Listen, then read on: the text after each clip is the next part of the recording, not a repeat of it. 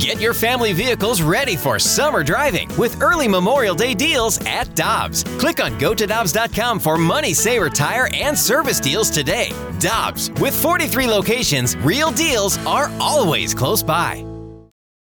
It's only a kick, a jump, a block. It's only a serve. It's only a tackle, a run. It's only for the fans. After all, it's only pressure. You got this. Adidas. We go now to the Brown and Crouppen Celebrity Line, and Peter Baugh, who covers the Colorado Avalanche for the Athletic, joins us. Peter used to cover Mizzou, and now is in Denver covering the Avalanche. And what a fun year it was for them! And the second round of the playoffs starts tonight here on 101 ESPN. Peter, good to have you with us. How are you doing today? I am well. I am well. I don't know if I'm worthy of a celebrity phone line, but uh, I'm happy to be on. Well, uh, let's start with this. Uh, most of, uh, 97% of the staff and the writers at The Athletic predicted that the Avalanche would win the series. I'm sure that you did. I want to know why, though. Why are the Avalanche going to beat the Blues in this series? Yeah, well, I, I'm of the belief that it'll be a really good series. I think I did pick the Avs on that poll, but I think this is going to be a really, really good long series, six or seven games probably. Um, but I think the Avalanche I mean, I think just if you look on paper, um, and I don't say this with any disrespect to the Blues, but I think it's just the Avs are a better team. They've shown that throughout the year. Um, but that doesn't mean that they're necessarily going to win because we know, especially in hockey, which is a pretty random sport, the best team doesn't always win. Uh, if you're looking at why the Avalanche are good, um, I think it it starts with both their star power and their depth. I mean, Nathan MacKinnon's a top five player in the world. Cale Makar's maybe a top five player in the world, probably the top defenseman in the world. Um, Mikko Rantanen's a top level winger. Gabriel Landeskog, their captain's an elite level player. Um, these are all guys who had monster years despite all of them dealing with injuries at points and missing significant time. Um, defensively, they're really deep with Cale Makar and Devon Page leading the way, but they've got good players up and down the lineup there. And I think if you look at their forward group, um, even their second level forwards are pretty elite players. So it, it should be a good series. I'm really excited to see how the Blues forwards match up with the Avalanche forwards because the Blues have um, arguably a deeper forward group than the Avalanche, and it should be a, a fun matchup. Peter, is there any vulnerabilities or potential mis- mismatch that the Avs have that you think the Blues could take advantage of? We know that they're a really complete team from top to bottom, but do you think that there's any sort of hole that the Blues could exploit? Yeah, I don't think there's any like super apparent holes. I do think that there's the Blues. I look at like the Blues' third line as maybe a potential advantage for St. Louis. I don't know exactly how they're going to do their lineup. I'll find out more today at morning skate um, with with the Blues. I don't know how like who they currently are playing on their third line, but I do think that they're they maybe are a little deeper at forward. I think the Avs have a better probably first line and that's often a big line in playoff series because sometimes the top lines kind of cancel each other out. How is Darcy Kuemper? He had the eye injury against the Predators in the in the first round. Any issues at all with uh, Darcy Kuemper's eye? Yeah, they got lucky. He's good to go. He uh, honestly, he was. I think it from what it sounded like, he was physically ready to play Game Four. It just the his like eyelid was swollen. So, but there was no damage to the eye itself. So since his eyelid was swollen, he like couldn't see well enough to play. But like physically, he was ready to go, and the swelling's gone down, and he'll be good to go for tonight. Peter, the Avs haven't played since May 9th. They took care of the Nashville Predators by sweeping them in the first round. Do you think that's a pro that they haven't played and they could rest and get healthy, or a negative because they might have lost some momentum? Yeah, I think that's a fair question, and I'm not 100% sure. I think it's it's interesting because they it does allow bumps and bruises to heal. And like the Predators series, while it wasn't very long, there were some physical games in there. There was an overtime game that can take it out of you. So I think that helps. I I also am curious because like the Blues are, at this point like haven't played for it's been what five or six days for them too. So I I think like in some ways it kind of cancels out, and I think maybe both teams will be a little rusty at the beginning of the game, and I think that rust probably will go away pretty quickly. Um, but I think that both teams I'm excited because both teams are. I don't think the. I, it doesn't. Correct me if I'm wrong, but it doesn't seem like Krug is fully ready to go yet. But it seems like it seems like these two teams are now like pretty much healthy, which is honestly what you want to see in a playoff series. You want to see two teams at their best. Peter Baugh of the Athletic with us on 101 ESPN. Peter covers the Avalanche, and obviously you uh, you see every game. And we've been talking about the Blues' size and their ability to maintain uh, maintain puck possession in the offensive zone, and about being able to hit the opposition. And we look at Makar at 5'11", 187, Toews 6'1", 191, Girard 5'10", 170. My question, Peter, as a guy who watches that team every day, it's one thing to talk about the fact that they aren't that big. Another thing altogether to catch them and hit them. Has anybody been able to catch and hit those uh, Avalanche defensemen this year? Certainly not Makar. I mean, that guy is he's so elusive and he skates so well. And he also he's only yeah he's like five eleven six foot somewhere in that range, but like he can lay a big hit too. He's had a few monster hits this year that you don't necessarily expect because the way the way the coaching staff sees and the way he sees it is it's often better for him to just dodge a hit and like take the puck and go up ice rather than hit a guy and let someone else get the puck. The puck's better. The, the team's better when the puck's on his stick.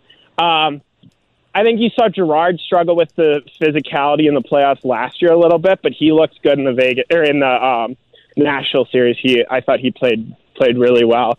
Toews is he's he's got. I mean, he's not a huge guy, but he's got a little size at six one, and he's a he's he's more than capable and can move the puck well. And I, I don't anticipate that being a problem for him. The Avalanche did kind of address your um, concerns though at the deadline by getting Josh Manson, mm-hmm. who's a I think he's six three, six four, and he's a big physical player who doesn't have maybe like crazy skill or like do anything crazy on the ice, but he makes a lot of good simple plays and is more that physical defenseman who can can lay a hit. And they really like playing him with Girard because they think that it, it kind of opens up some space for for Girard. So definitely they the size advantage and physicality maybe caught him off guard in the playoffs last year, but it seems like they kind of made a point to try and address that this year. And Peter, you mentioned at the top of the interview that MacKinnon could be a top five player in the league.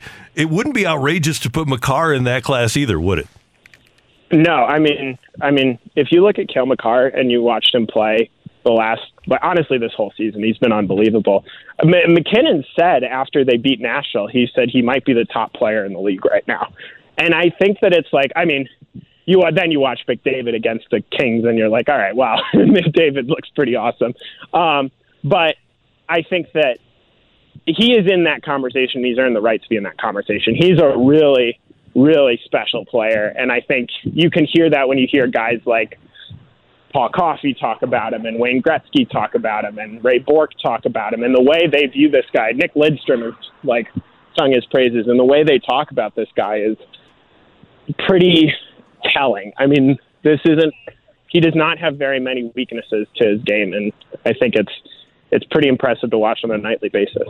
Peter, the Colorado Avalanche have been uh, a team to contend or a team to be reckoned with for a couple seasons now, but they haven't really gotten through into that deep run into the playoffs. You mentioned all the star power and the depth. This is a team that could really go on a run and get to the Stanley Cup finals, perhaps win it all. But the fact that they haven't gotten it done in years past, do you think there's any pressure surrounding this team? Yeah, I mean, I definitely think there's pressure. I don't know if I think the pressure is mostly internal, and they know how strong of a group this is and that they have um, a lot of like this this team isn't going to be the same next year. They have a lot of Kuemper's a free agent, Kadri's a free agent, Nichushkin's a free agent, Burakovsky's a free agent, Manson's a free agent, just to name a few. So like they know that this team isn't going to look the same next year, and that if they want to win a cup with this core, now's as good a chance as they're going to get. I mean, they're still going to be contenders past this year, but now is probably as good of a chance as they have. So I think there's pressure because of that. The whole part of like not having a deep run is, I mean, that's a fair point to bring up because they haven't gotten out of the second round. I do think that there are some nuances within the um, the times they've lost. So in 2019, they lost to San Jose, who was Colorado was pretty young at that point. San Jose had a better roster. Like that was just a series they lost. It wasn't necessarily a like choke job or anything like that. Then you look at um, you look at the Dallas series the next year, everyone was hurt. They're, they were on their third string goaltender. Landeskog was out. Erik Johnson was out. They they were down like seven players. Last year's the series that when you talk to them and you talk to Coach Jared Bednar, like that stings. They like really feel that was a chance to make a deep, deep run, and they let it get away from them. So I think they're aware of it, but I and I think there's pressure internally just because they know you only get so many cracks at this, and they and they want to make the most of it. Okay, last thing for Peter Baugh from the Athletic. You're a St. Louis native. You grew up here. You went to Mizzou. Uh, so, who's your family rooting for? You cover the uh, the Avalanche every day, and your family's uh, uh they they grew up Blues fans. So, who who are they rooting for?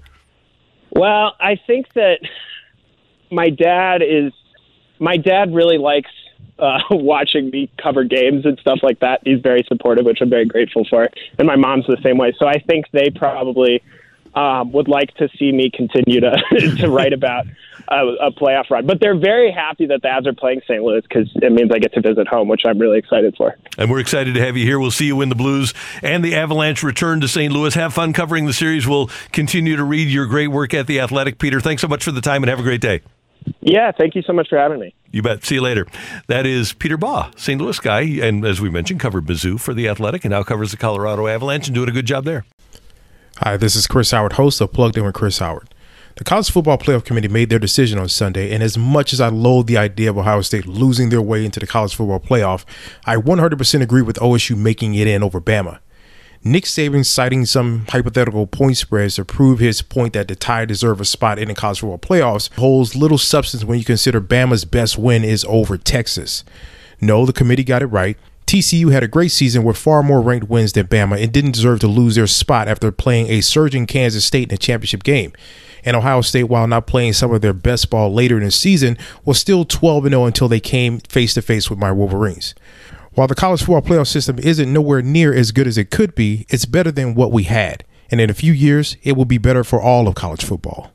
Hi, this is Chris Howard, host of Plugged In with Chris Howard. Get the latest odds and trends for every professional and amateur league out there. From football to basketball to soccer and esports, we've got it all at betonline.net. And if you love sports podcasts, you can find those at BetOnline as well. And don't forget BetOnline for the NHL, MMA, boxing, and golf. Head to the website today or use your mobile device to learn more. BetOnline, where the game starts. Want more ways to show your good side to the world? Donate plasma at a Grifols Center and join thousands of donors who are helping to save lives. Receive up to $1,000 your first month.